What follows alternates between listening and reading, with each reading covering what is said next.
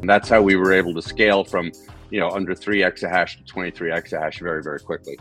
Uh, that works great also in an environment where the price of Bitcoin is constantly growing because um, you're not really worrying about your hosting cost as much. Um, going forward, though, we want to be very optimized in our cost structure. And so part of that has to do with lowering your operating cost um, on a per Bitcoin mine perspective because energy cost is energy cost. It's hard to control that other than through the efficiency of the miners that you use. And Marathon today is already one of the most energy efficient miners there is out there. Hey, everybody, welcome to another episode of Swan Signal Live. I am your host, Sam Callahan. I'm the lead market analyst at Swan Bitcoin, a Bitcoin financial services firm. Before we get started with another great episode of Swan Signal Live, I want to bring up Pacific Bitcoin, which is the festival that Swan puts on every year in beautiful Santa Monica. If you use the promo code SIGNAL, you can get 10% off your tickets today. And if you use Bitcoin, you can get an additional 21% off. That's a total of 31% off if you go to Pacific Bitcoin right now. Those tickets are fully refundable by February 1st. And so if you're just on the fence about whether you'll be able to go, there isn't that much risk just buying in those tickets right now and locking in those uh, cheaper prices. It's a great festival, so check it out. This show is brought to you by our partners, powered by Marathon Digital Holdings, the most technologically advanced publicly traded Bitcoin miner and the second largest of Bitcoin out of all those publicly traded companies in North America. Marathon's primary mission is to enhance the Bitcoin network by sustainably increasing the amount of computational power or hash rate that helps make Bitcoin the most decentralized and secure monetary network in the world. And on this episode, we got a very special guest. We actually have the chairman and CEO of Marathon Digital Holdings, Fred Thiel's coming back onto the show. So, Fred, welcome. Thank you for joining us. Great to be here. Yeah, so I wanted to open up maybe um, the most top of mind uh, item right now is these ETFs that just launched. And, um, you know, one of the things that I've noticed is you've seen kind of other uh, investment vehicles that might have been used for Bitcoin exposure kind of starts to suffer a little bit as there's been a shuffling around. Like you see this in MicroStrategy, some of these publicly traded Bitcoin mining stocks and these ETFs, grayscale. How are you looking at some of the performance right now, and how do you see that kind of playing out in the coming weeks? Well, I think you see partially it's some reshuffling. You're seeing people who had bought into grayscale at the discount, whether it was 40% or 8% or anywhere in between um, they sold out of Grayscale and rotated their money into other lower fee funds. Grayscale is still charging about one and a half um, points, uh, and uh, so 150 basis points, where others are charging, you know, either free for the first six months or you know somewhere between mm-hmm. 25 mm-hmm. and and 50 basis points. So you're seeing some rotation. Um, I think you haven't really seen institutional interest start yet. Um, that's most probably going to start coming towards the fall once people see these ETFs stabilize. People are still trying to figure it out. You know, normally there is a launch of an ETF for a particular commodity. Here you've got all of a sudden a whole graduating class, if you would, of ETFs, and people are still trying to suss out, um, you know, the pros and cons of each one. Obviously, BlackRock has garnered, um, you know, a large percentage. Um, as has Galaxy. So I think what we're going to see is some balancing out over time. Uh, I don't think it's really taken a lot of people who were before spot holders. Um, I mm-hmm. don't think necessarily Coinbase has lost a lot of uh, customers to these ETFs at this point yet. The whole real objective here is to attract a new class of investors to Bitcoin, people who are, you know, either RIAs or customers of RIAs rather, um, you know, institutions um, pension funds, 401ks, and the like, who don't want to have to deal with custodying Bitcoin. They don't want to have to deal with all of the issues of uh, holding uh, Bitcoin on exchanges or trading it. They just want to be able to buy it through their normal broker. So I think this is something that's going to take a little time. What has been very positive, though, is the volume of trading was very substantial. It's one of the most successful launches of uh, an ETF category um, in history. And if you just look at the sheer volume, uh, it definitely exceeded you know the launch of uh, of gold ETFs. Um, it's taken away also some uh, obviously uh, funds from the futures ETFs, but you're also mm-hmm. seeing a whole slew of new participants uh, applying for things like uh, short ETFs. So to be able to short Bitcoin, to be able to do uh, leverage on Bitcoin, to be able to do sell calls on Bitcoin, things like that. So you're going to see now a whole family of funds come that will allow more and more people to essentially paper trade Bitcoin uh, without having to actually hold it. And yeah, uh, all that, that bodes well. So you think that bodes well? I was going to ask you, do you think that's a pro or a con that we're seeing these kind of derivative products start to uh, come out in the woodworks after these ETFs?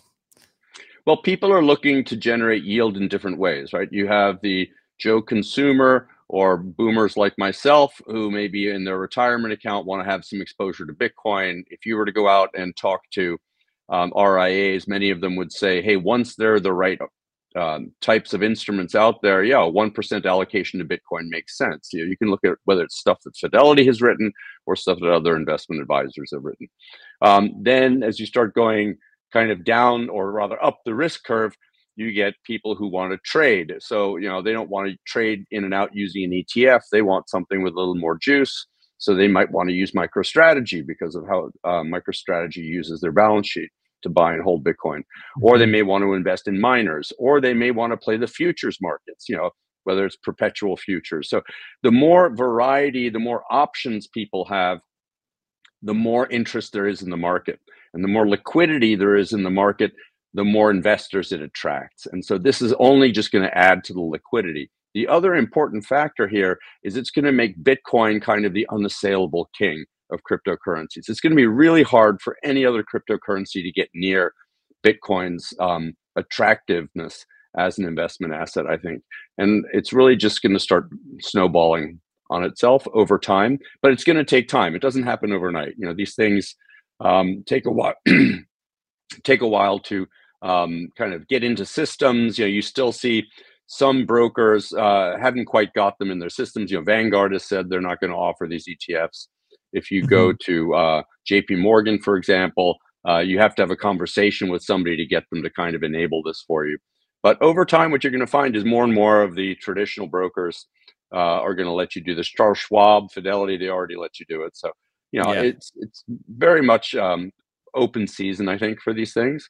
Um, but what you are seeing is, as relates to the price of Bitcoin, you know, there was a run up in Bitcoin price leading up to the um, announcement. Then it's kind of been selling off on the news. Uh, part of that is also people rotating. You have some people rotating out of Bitcoin into ETH because now they're trying to, you know, run up the ETH uh, ETF rumors and see yeah. where that goes. Uh, I personally think that uh, ETH is going to have a much harder slog becoming approved as an ETF just due to um, Gary Gensler's perspectives on ETH not being as clear as they were on Bitcoin. Plus, there's no lawsuit driving him to do anything there. Yeah. So I think that um, you know Bitcoin is going to be the king here. It's going to take a while, but I think that clearly towards the end of this year we'll see the real impact of the ETFs. I, I kind of agree. I think Ethereum might have a little bit more of a struggle ahead just because there's more uncertainty around its classification, whether it's a security, whether it's a commodity. There's much more clarity with Bitcoin. And still, the SEC had to be taken to court to approve these things. so, um, you know, and you, you mentioned these different broker dealers. It seems like Vanguard was more of like a philosophical stance against Bitcoin, whereas these other mm-hmm. ones, like you said, it just takes time for them to offer a new ETF product. And a lot of them just, they need to see several months of performance before they uh, solicit it to their clients. So it just takes time, like you said. Uh, another thing that might take time to really see the true impact was the newly approved FASB rules. But I know that you're um, kind of bullish on their impact, at least long term. Um, for anyone who doesn't understand, you know, right now the way Bitcoin's treated from an accounting perspective, it it creates a lot of uh, you know uh, impairments to their balance sheets the way that it's treated. Does do miners uh, have to deal with that too? I assume just because you guys are corporations you guys have been impacted by these accounting rules. Um, what do you think is kind of the long-term impacts of these changes? Well i it's only good. Um, historically marathon has always had to impair its bitcoin if the price of bitcoin has dropped and we've never had the opportunity to reevaluate it upwards.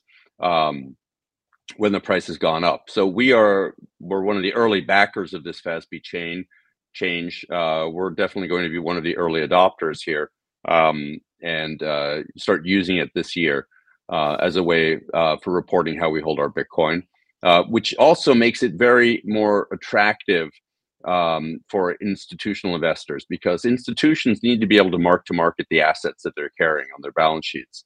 And Bitcoin previously wasn't uh, an asset that allowed them to do that. Now they can. So I think you're going to see institutions who want to hold spot Bitcoin on their own balance sheet do it this way. Um, yeah, the ETFs Fred, obviously start, are securities. Adopting those new rules like as soon as this year. I know they're supposed to go into full effect like uh, late December, but can you guys technically do that sooner, or how does that work exactly? Yeah, my my understanding is we can start doing it uh, effectively this year. Um, there may be an ability to report your 2023 full year numbers using this type of accounting methodology, but don't take my word for it because that's not my area of expertise. Yeah. But definitely this year. Awesome. Well, that's just another kind of tailwind potentially for the institutional adoption of Bitcoin, I would say, uh, as these ETFs kind of help reduce the barriers of entry as well as these FASB accounting rules. Um, let's kind of change a little bit to what you guys are doing at Marathon yourself, because you had some exciting news. You had a couple large acquisitions. You acquired two operational Bitcoin mining sites, uh, over 390 megawatts of capacity added from subsidiaries of Generate Capital um, congratulations on the acquisition, I guess. And but like, why did you guys decide to do this? What was the strategy behind it, and and why now? Well, part of our strategy has been to shift from our asset light model, where we only use third party hosting, to mm-hmm. go to more of a blended portfolio approach, where we have kind of a mix of self mined and third party hosted. Uh, using the third party approach is great when you're growing quickly because you don't have to invest any of your capital in infrastructure, you're just investing it in miners. And that's how we were able to scale from, you know, under three exahash to 23 exahash very, very quickly. Uh, that works great also in an environment where the price of Bitcoin is constantly growing because um, you're not really worrying about your hosting cost as much.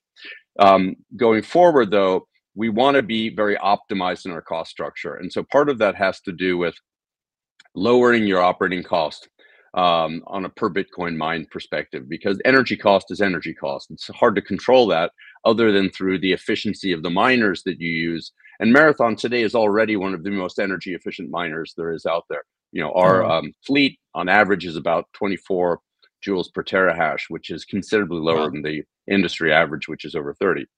But um, our operating costs at the sites, because we were using third party uh, operators, uh, you know, they were earning a margin, obviously, on our operations, and we needed to have the ability to really um, optimize how the miners are run on a daily basis. And as you look at kind of the tail end of 2023, you can see how our monthly performance and our efficiency at the sites, where we were able to go in and tweak how operations ran, dramatically increased the amount of Bitcoin we were producing. You know, in December we produced over 1,800 Bitcoin, as an example. You know, wow. by far the largest amount of Bitcoin ever produced by a publicly traded miner. So, um, in doing these transactions, we add essentially 390 megawatts of uh, owned capacity. Uh, we're currently using about 60 megawatts of that capacity at the um, uh, site in Wolf Hollow. Um, and um, we have used historically some of the capacity at the Kearney site. But most importantly, this gives us net essentially 330 megawatts of additional capacity, um, which we will over time fill with our miners. There are other people mining there currently. Um, and as those hosting agreements roll off, we will take those uh, shelves, if you would, and uh, make them our own. So this is all part of our roadmap to getting to 50 exahash of capacity by the end of next year. Um, and uh, we believe that now is the time to consolidate the industry. Um, many miners you see are out there buying miners. The problem is they need to have shelves to put them on. Yeah. And if they're developing sites, those sites can take 18 to 24 months to develop. You know, look at Riot, they're still developing Corsicana. Um, and, you know, that is a huge site. It's going to take them a couple of years to develop it. Um, some of our other colleagues in the industry, CleanSpark, they've ordered lots of machines. They need to have places to put those machines. Mm. Our belief is that you have to own capacity first, and then you can go get machines. And so we're very focused on buying capacity. That's what this deal was all about 390 megawatts of additional kind of um, capacity. And you're going to see us continue to consolidate and acquire more capacity here, um, especially after the halving when we think a number of miners will be in trouble because the price of Bitcoin is clearly not at a place where post halving um, miners are going to enjoy uh, good profitability. And that strain that low Bitcoin yield is going to put on those miners' balance sheets are going to mean some of them are going to have to find options as to how they're going to survive. And part of that is going to be selling the sites that they're running their miners in, possibly.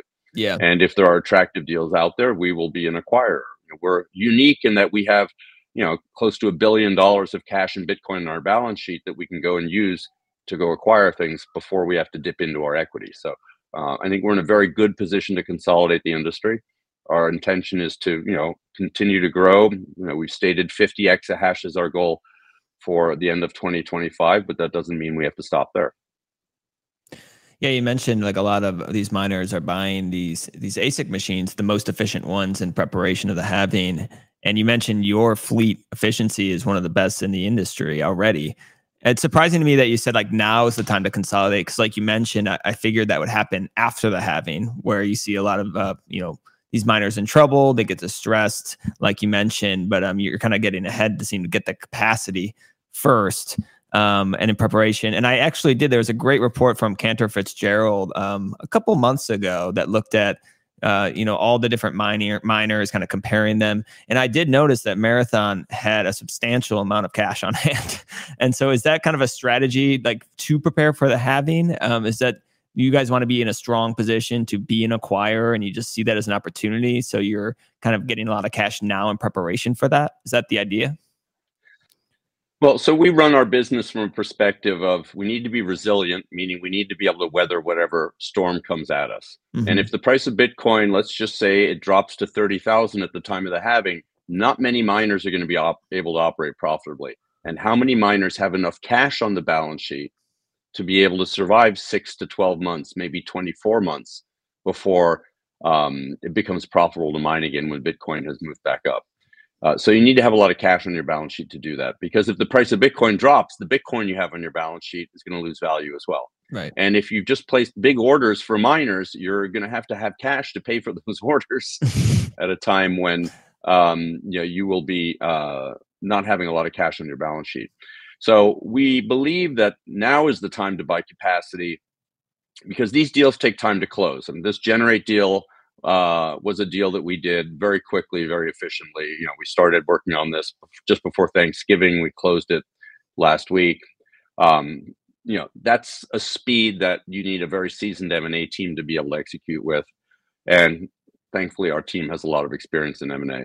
Um, that doesn't mean we're going to stop doing deals post to having.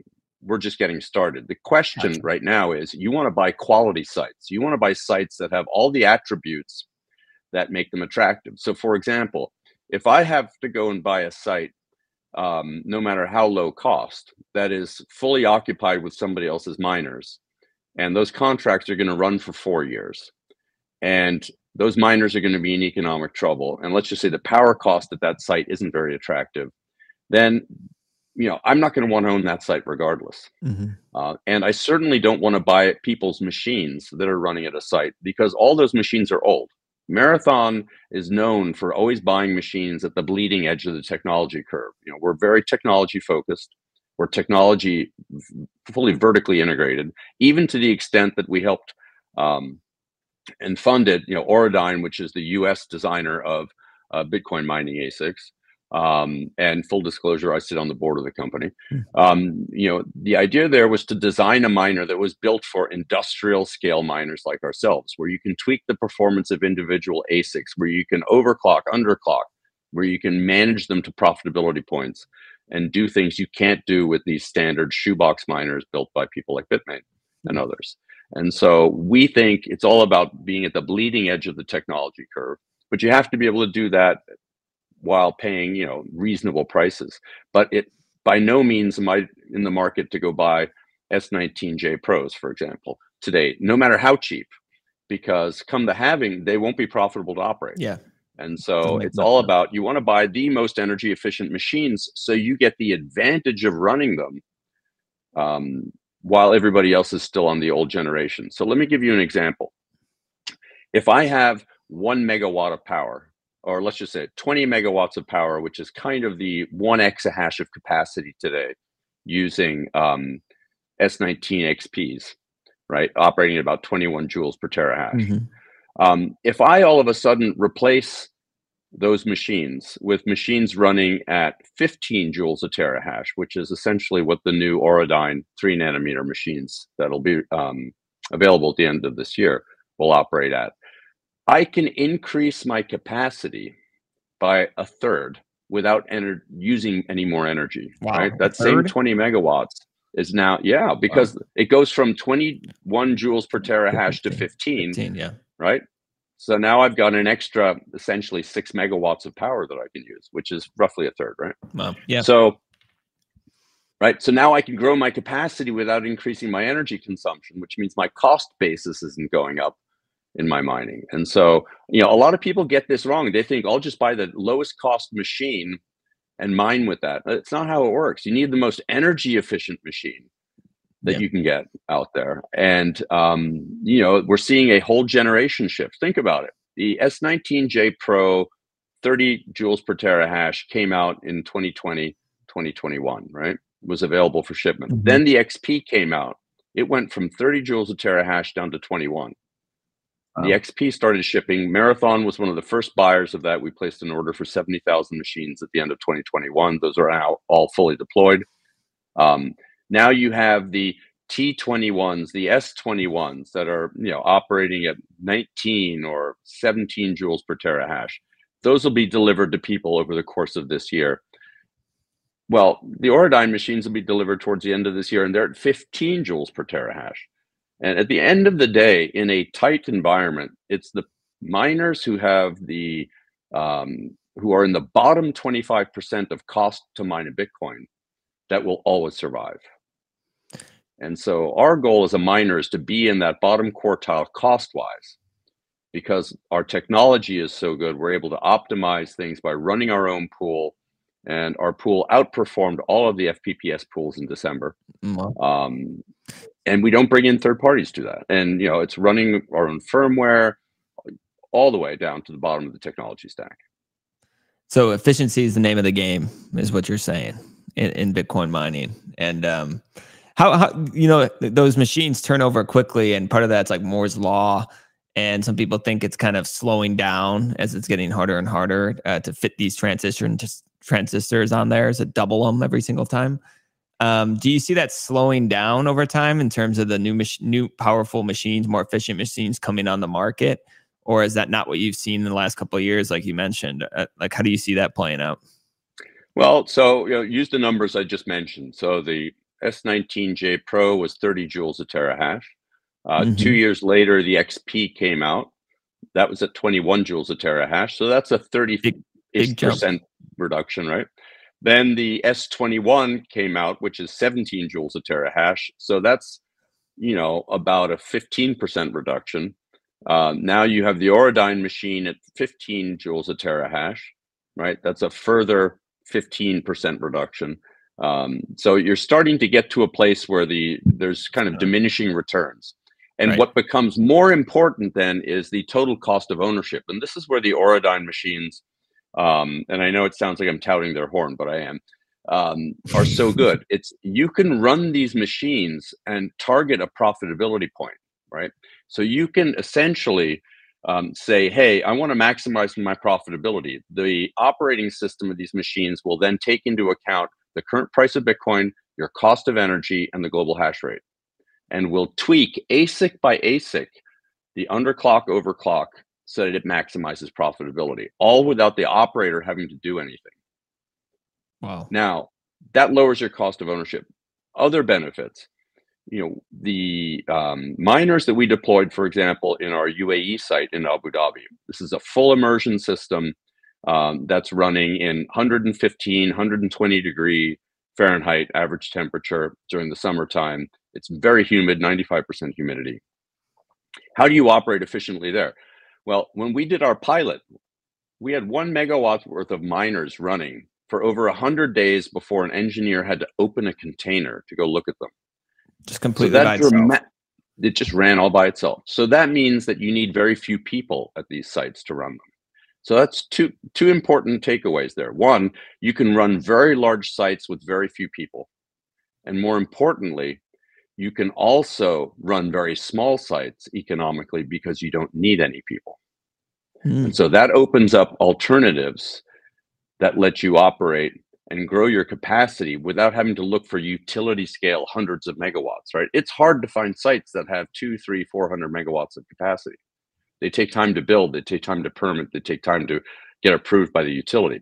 But there are lots and lots of sites that you could run that are 10 megawatt, 20 megawatt. And then when you start looking at energy harvesting, which is another thing that we're doing, where we're taking methane gas, we're taking biomass, converting it into electricity, converting that electricity into Bitcoin, then using the heat from that Bitcoin production and feeding it back into an industrial process. Now you start getting to a point where you have nearly zero cost energy. And this becomes really interesting. Now, granted, yeah. it's a lot harder to scale a bunch of one, two, three, four, five megawatt sites into a gigawatt of capacity. But over time, it makes you the lowest cost operator in the industry. And so I think that's what you're going to start seeing in the Bitcoin mining world is you'll see the utility scale guys operating these very large sites and then you'll start seeing more and more of these energy harvesting solutions where people are heating buildings with Bitcoin miners, they're heating factories, they're pre-treating parts of industrial processes using the heat um, and then getting paid for that and that subsidizes their energy costs, which makes their cost to mine Bitcoin even lower. So I think it's a very exciting time of transition in the industry. We're going to see much more real industrialized machines being built, not these shoe boxes anymore, but blade-based machines where you have tanks that are uh, have high density, and uh, it's really exciting what we're going to see over the next two or three years. Sounds like it. Sounds like a ton of innovation and just get I'm, I get excited thinking about these things running by themselves with basically no labor costs and basically free energy. What that means, uh, if you just kind of think far out, it's it's mind blowing, honestly, what that could enable. I uh, I wanted to bring up something which you know you, you brought up the the site that you build you're building at the UAE UAE uh, with Zero Two, backed by Abu Dhabi Sovereign Wealth Fund, largest uh, first large scale immersion Bitcoin mining operation. But there's been some FUD out there recently that the average Bitcoin transaction wastes a full swimming pool of water. From my understanding, water is pretty scarce there. Have you seen that uh, new FUD come out from that research report about Bitcoin waste water? And well, like, what well, would for, you say to that? well, for one thing, for that to be true, you have to use water in your Bitcoin mining. We don't use water. Our systems sit in in uh, self-contained tanks of oil. The oil isn't lost or consumed in any way, right? It's a fluid that right. um, is pumped around. So think about how an automobile radiator works, right? You've got a sealed, closed-loop system where radiator fluid is floating around the engine, cooling it, and then it goes into a radiator that you know um, essentially cools the heat, and then it goes back into the engine. That's the way immersion systems work. We don't use water. We don't use water cooling at all in these systems. This is 100% self-contained, closed-loop, oil-based systems. Um, traditional air-cooled mining sites don't use water either, unless you have a water wall and we don't use water walls in any of our sites. So, you know, we have no water consumption at our sites other than the drinking water and uh, the water in the potties that the um, the people on site use. So, um, you know, you can't measure that on a transaction basis. Right. So, yeah, for anybody who's wondering about that FUD, I thought that'd be a good uh, answer to look look back, and maybe we'll clip that.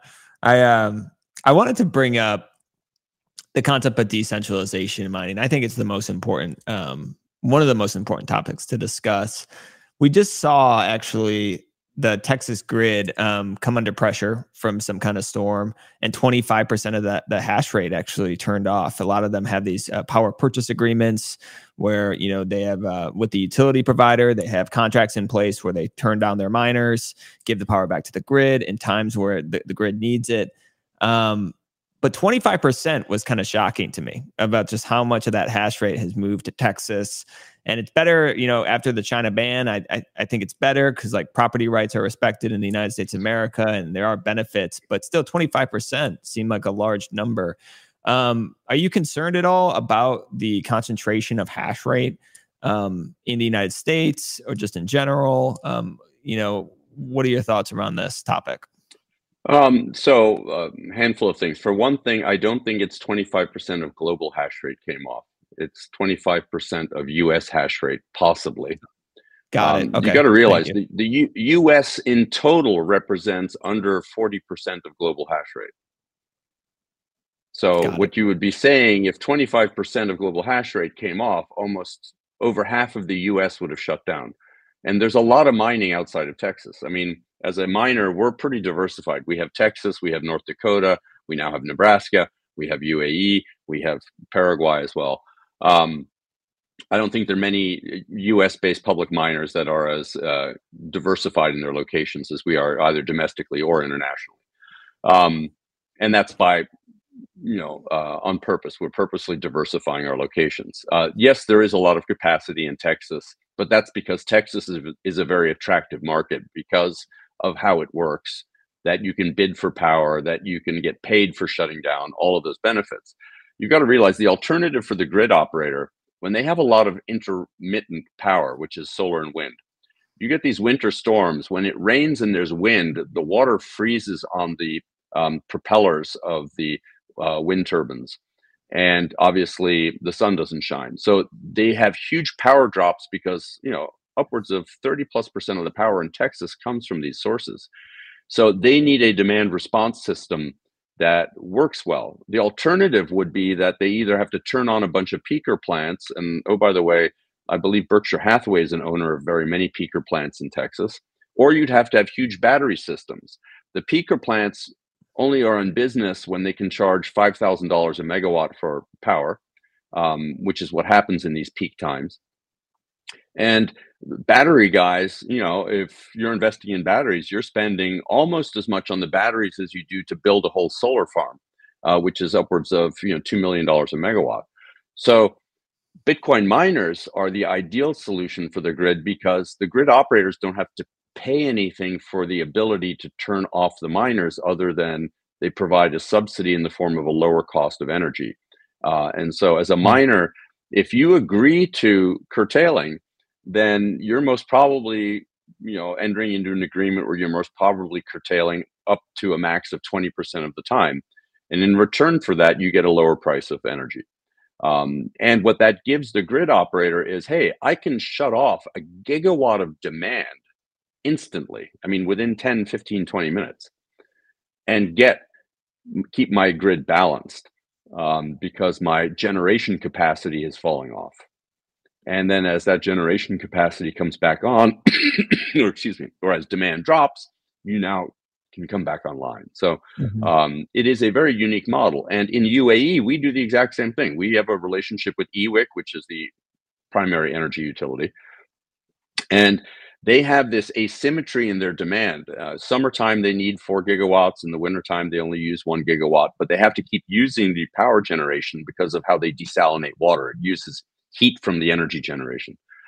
And so in the summertime, when they've had peak times, they're now able to call us and say, hey, we need you to curtail.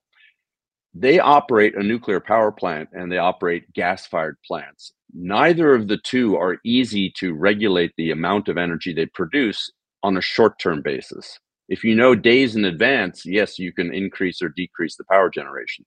But if you all of a sudden have a transformer somewhere down the line that goes and now you have uh, an imminent power outage the only way to increase supply quickly is to curtail demand somewhere and so mm-hmm. we provide that curtailment in uae um, which has been very helpful to the grid operator there so you know texas has that unique nature the way the power markets work um, in nebraska um, there's you know limited need for curtailment when it there's a requirement we curtail in North Dakota, where we're operating primarily on wind energy, um, same thing. You know, we curtail uh, when and as needed. And uh, you know, I think any miner who is a good corporate citizen um, is going to do that. Um, but we do provide a very valuable service to stabilizing grids. That's you know the key message here. Got it.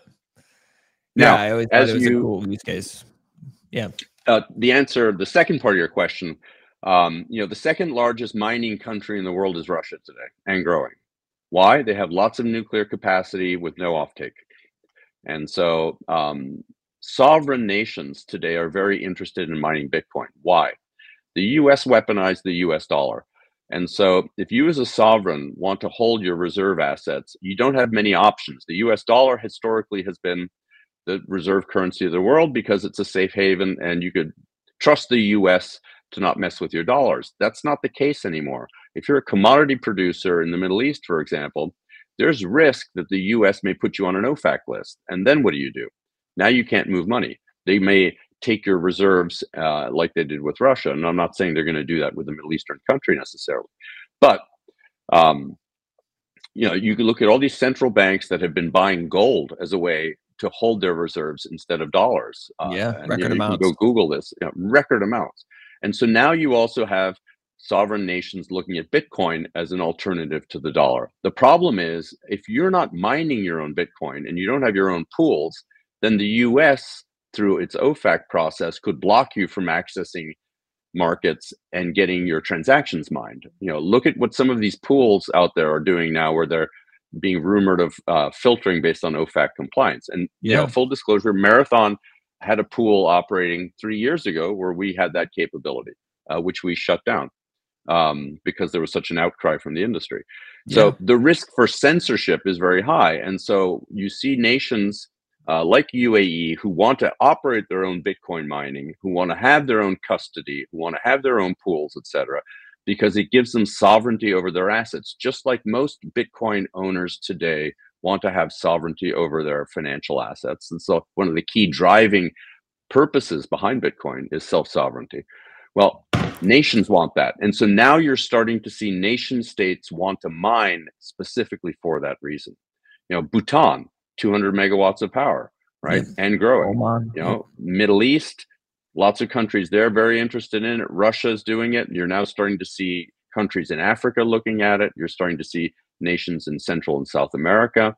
Uh, so I think what you're going to continue to see is more and more um, diversity in who's mining. You're going to continue to see hash rate grow because there are people who don't necessarily have a financial profit interest in Bitcoin mining, but have a strategic interest in Bitcoin mining. And they're going to continue to invest in mining. Plus, they control oftentimes their own electricity costs, so they can essentially um, mine for free. Mm-hmm. So I think you're going to continue to see global hash rate grow. You're going to see capacity growing on a global basis. You'll see the the U.S. share of global Bitcoin mining decrease over time. Um, the other thing you're going to see is a growing um, number of micro miners, and this is gets back to the energy harvesting thing I mentioned earlier. You know, the ability to mine Bitcoin and heat a building at the same time, mine Bitcoin and grow shrimp, mine Bitcoin and heat hothouses. You know, it doesn't need a lot of mining capacity to do that, right? You're paying for the energy anyway. Why not mine Bitcoin?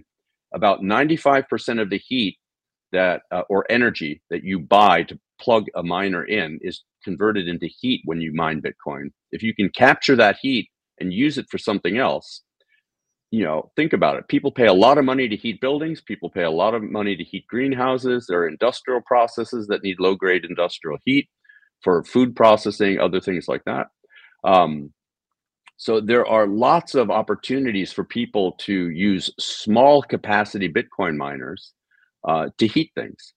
And mm. so you're going to see a growing number of a growing amount of hash rate. It'll be very slow at first, but over time, you'll see it grow um, to be a significant share of mining that is micro miners doing simple things like heating, where mining Bitcoin is really a byproduct of what they're really doing.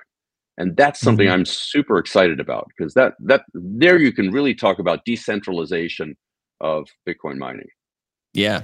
Micro miners. I like that. There was that Reason TV documentary. I don't know if you saw it of the the bathhouse in mm-hmm. in New York. Yep. I don't know if you saw that. Yeah. So that heat reuse, I mean, the the possibilities there are endless, like you mentioned. I, you know, I love what you just said in terms of these nation states beginning to get into Bitcoin mining and how they control their electricity costs. It's not doesn't really bother them uh, to mine a loss when they're doing it for geopolitical reasons um, to protect themselves from you know seizure and and, and um, you know their assets getting confiscated essentially. And and I I just think about are we seeing is that the kind of the answer to some of the centralization at the pool level? Is like should we see more pools start to develop uh, from these nation states who want to use their own pools? Is that kind of one possible outcome here that could improve the the decentralization at that mining pool level? And and how, why haven't we seen that already? Where we see these like you know larger like Russian pools and other things come online. So um, yeah, there are lots of reasons for you know. One is you as a miner need to have enough capacity um, such that you're evening out the luck effect, if you would, uh, mm-hmm. of mining uh, to operate your own pool. Why do you point your miners at F2 or at Foundry or one of those pools? Well, because they pay you just based on your contribution of hash rate, right? It's an FPPS pool. So I point an exahash of capacity at that pool. I'm going to get whatever my pro rata share of the winnings of that pool are. The problem is you're sharing with everybody else. And so if you're a big enough miner, you actually want to have luck um, factored into your winnings. So if you think about when all these ordinal transactions happened in May and then again in November and early December, when we mined all these Bitcoin, because we operate our own pool, we got to keep 100% of the odd blocks that had all of a sudden six Bitcoin in transaction fees, seven Bitcoin mm-hmm. in transaction fees, in addition to the block subsidy. Had we been in an FPPS pool, we would have been sharing that across the pool. Oh, okay. And so, it, you know, in our case, our pool outperformed, um, you know, Foundry or F2 by a considerable percentage. In the case of many miners, they want the cash flow because they have to pay electrical bills. So they want a check essentially. They want to get Bitcoin every day from their pool operator so they can, you know, know exactly what they're going to get so they can pay their bills. As you look um, under the covers a little bit more, what you'll find is there are miners who essentially got their operations financed uh, and then pools who got their operations financed by deep pocketed um, operators in the space. Uh, and if you look at kind of the flow of Bitcoin from many pools, you'll see that Ant Financial, for example, has been financing many of these pools because FPPS pools have to pay out based on pro rata share, uh, regardless, even if the luck factor runs against them. And so, for many pool operators, it's a very risky business to be a third party pool operator. Um, so that's kind of the reason why I think that you know you're going to yeah. start seeing more and more people start mining with their own pools, but they have to have scale to do it. And so, you know, how many people have more than 10 exahash of capacity? Uh, up until recently, there weren't very many people that had that type of capacity.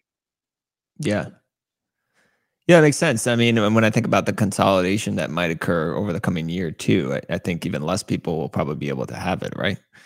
Um, so it's interesting. I think it's like a, a, topic that should be talked about a lot in terms of uh, you know how do we further decentralization decentralize this network at every single level. I mean, you brought up you know being an ASIC manufacturer in the United States. That's another kind of choke point in terms of centralization at the uh, ASIC manufacturer level. And so it's a good thing. It's a good thing to come up with these solutions, I guess is what I'm saying. I was wondering, um, you know, you brought up how you, you know, acquired those uh, new operating sites and as a way to kind of diversify your operations. Um, I've heard other miners kind of try to diversify their revenue streams by going into other things like AI and and other sources of computation. Um, are you guys planning to do anything like that uh, over at Marathon, or, or are you just strictly, you know, Bitcoin focused? So um, we, our philosophy at the high level is we're asset allocators, right? So we have mm-hmm uh, capital provided by our shareholders, and we need to be really good custodians of that capital. And so we need to invest it in the things that we think are generate the best return for our shareholders. Um, we have studied AI, um, and uh, you know, uh, being a boomer here, uh, you know, I've been in tech for 40 years. Um, I started my career writing software on punch cards in banks uh, on old IBM 360 mainframes, oh, cool. which gives you an idea of how old I am. Um, granted, I was in high school at the time, but um, and I have developed technology that was um, you know Ethernet technology that was core for the original internet build out and the build out of all these PC connected LANs and WANs. Uh, built token ring technology, built switching technology, um, saw the internet grow, was involved in ad tech, game tech, all these industries as, as they've grown. Wow. And the one thing, uh, and I was a big, you know, contributor to some of the early IoT stuff over 20 years ago. Um, the one thing I've learned is never invest in the first generation. Hmm. And what you have going on in the AI space relative to data centers today is you have this race to build capacity to do LLMs, large language models, um, and inference. And what people are doing is they're taking the state of the art processor and building these data centers around these GPUs. So the H100s, typically the NVIDIA uh, product. And so the challenge with um, these HPC AI sites is that the GPUs need to be interconnected. So if you have a cluster of GPUs, every GPU needs to be connected to every other GPU for it to work properly. It's the way the brain works, right? You have neurons that connect everything. And that means that you can't build a field of containers that's flat because the distance from one container at one end to the container at the other end is going to be longer than the two containers next to each other. And so you need symmetrical connections, same length. And so you mm-hmm. want to build these data centers almost like spheres. And so it's like a three story building that's three stories wide, kind of, right? That's the yeah, ideal way to build them. These, They're very symmetrical. Right? Yeah. So building a data center for AI is eight to 12 times more expensive than building a data center for Bitcoin mining. The only thing they have in common is they both need lots of energy. Period. Hmm. End of story. Right. The other thing is the H100s. Now let's talk about the technology curve. H100 was the hot machine, you know, 12, 18 months ago. Everybody's ordering them, right? What does NVIDIA do? They launched the H200 right? Look at what the hmm. hyperscalers are doing. They're not buying H200s. They're on to the next generation. A lot of them are developing their own systems. So if you're going to operate a data center for AI, you've got to be thinking about 99.99999% uptime, five nines, right? You've got to be thinking about how do you cool these things? You can't immerse an H100 or an H200 in oil. You've got to liquid cool them by cooling the individual chips. Now you are using a lot of water, by the way. Um, if you then start looking at the operation of these sites, you know it's very it's very people intensive. This stuff breaks all the time, and you've got to have a really fat internet connection, right? Because you know it's big data. This is high velocity, high volume, high resolution data that's got to get connected here. It's not a couple of Starlinks on a remote site somewhere that's burning methane. You know, these are totally different businesses. And so I think any Bitcoin miner who says we're going into AI and we're going to be the best at this, um, it's going to be a flash in the pan because wow. they don't have the capex to be able to finance machines where the obsolescence is going to be every 12 18 months for the next five years so i you know i wish them luck yeah. I wish them luck, but uh, you know, I've been in this industry long enough, you know, the tech industry long enough to know that uh, if you uh, get involved in the hype curve, you're going to crash into the trough of disillusionment before the business really starts working. And we're going to see so many improvements in vector databases, which increase the efficiency of these systems by a hundredfold, which means, guess what? You need a hundred times less compute power all of a sudden to do the same thing. And as hmm. this technology curve continues to advance, look at what happened to PCs, right? What was the way that Intel built their business? They invested in software companies that made software that needed CPUs to be more and more powerful because otherwise there was no need to buy new CPUs. Hmm. What is NVIDIA's business model? It's selling chips and software. How do they sell more chips and software? Well, they find new ways to sell new chips and software, which means the people installing a lot of this stuff, it's not going to last them five years. It's not going to last them eight years. They're going to be obsolete in 18 months. Yeah. And the capex, like I said, is eight to 12 times more expensive than Bitcoin miners. So I think that you really need to be careful um, as a Bitcoin miner about going down the rabbit hole of HPC because uh, it's going to be a very short term project for you, I think. Yeah, I didn't. I didn't know any uh, uh, anything about like the differences between the businesses or you know those details. So thanks for sharing that. I, that's fascinating. So um, I, I wanted to just end with just some general like Bitcoin uh, over the next 12 months. I mean, you, you mentioned that that Mara is one of the largest holders of Bitcoin itself. So I have to think you guys are at least um, partially positive on the future direction of the price. Uh, um, what do you think about? What do you think about the 12 months? Because I mentioned FASB, mentioned ETFs. Um, there's a there's a macro backdrop that one could argue is is supportive of asset prices if the Fed does cut rates. What, what what are you looking at over the next 12 months with just Bitcoin's price?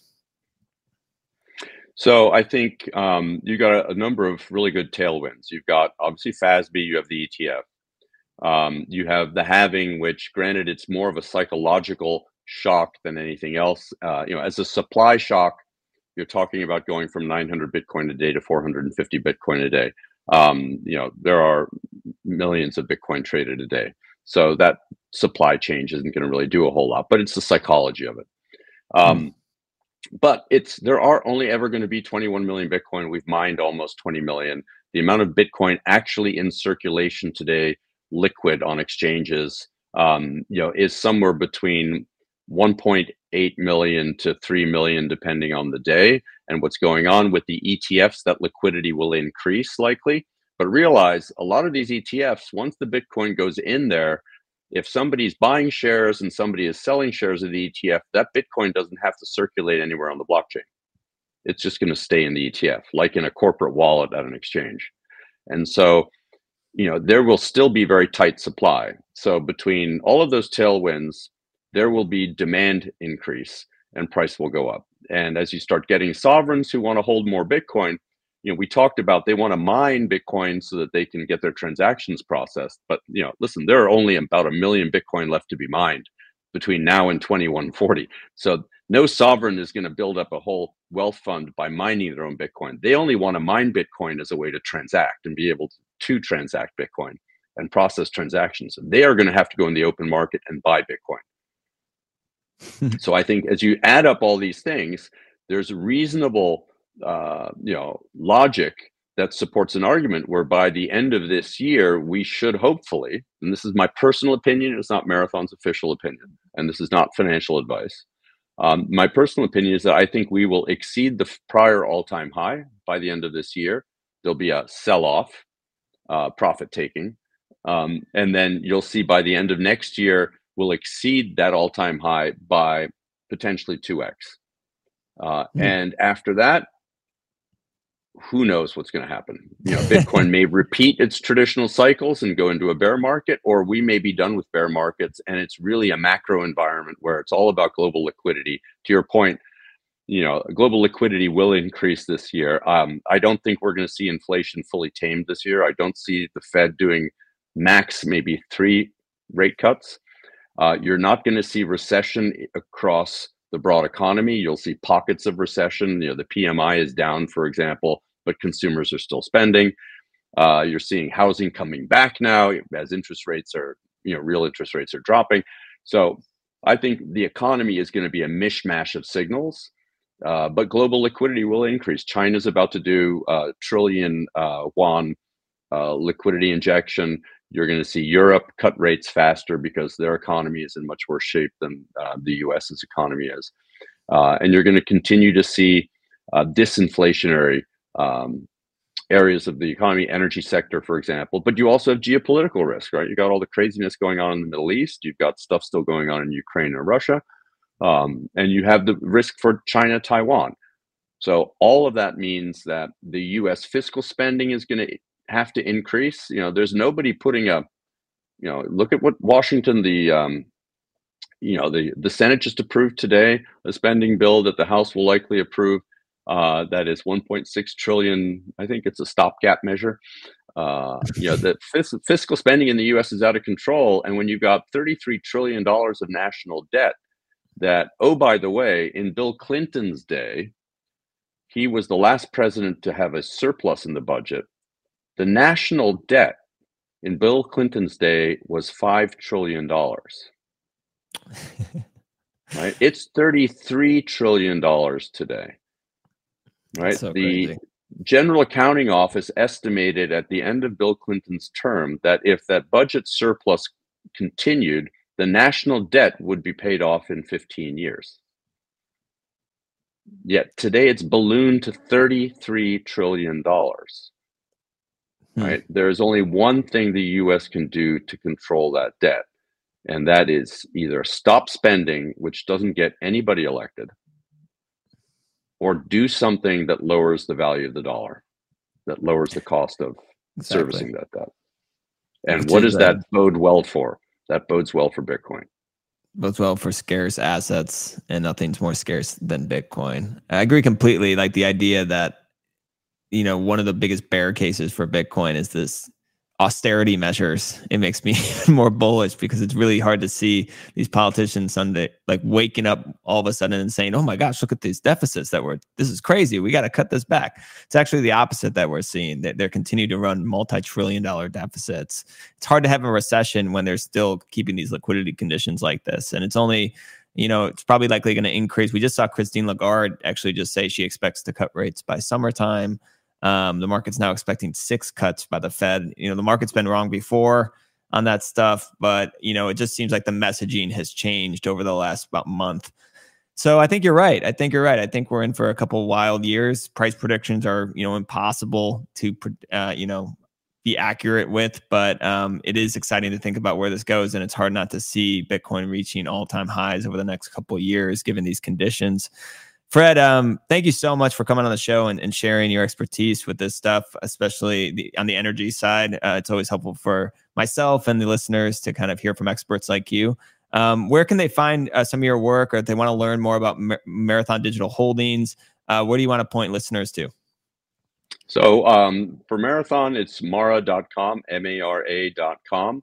And by the way, uh, keep a lookout. We're about to release a, uh, a short film called Path to 23 Exahash, which kind of tells our story in video form, which uh, was a lot of fun to put together. And I think uh, the audience will uh, appreciate watching oh. that. So that'll be released on the 23rd of January.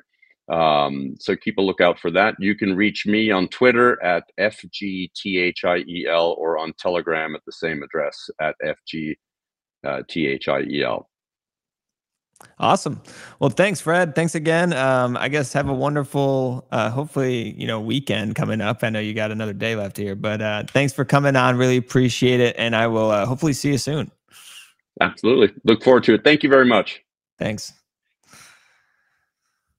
Well, I always love talking to Fred. Uh, he always brings a very um, you know intelligent approach to his his uh, perspectives on the markets as well as you know he's an operator. He's in he's on the ground. He's building. He's a he's a leader of a one of the largest publicly traded bitcoin mining companies and you don't get there without uh, being an experienced operator as well as leader. And, you know, he talked about his past through, you know, the technology industry through decades. And so to, to have him in Bitcoin, I think speaks volumes to this technology, to have somebody like him who has worked in all these different groundbreaking technologies. And he's decided to spend his time and energy on this new monetary technology that is Bitcoin. So thank you, Fred, for coming on. I hope you guys enjoyed it like, subscribe, comment. Let me know what you think. Another uh, really exciting episode lined up. We're gonna we're gonna look at the Bitcoin venture capital world with a couple of VCs next week. So I'm really excited about that. And so tune in at the Swan Signal Live next week. I was your host Sam Callahan, and I am out. Thank you.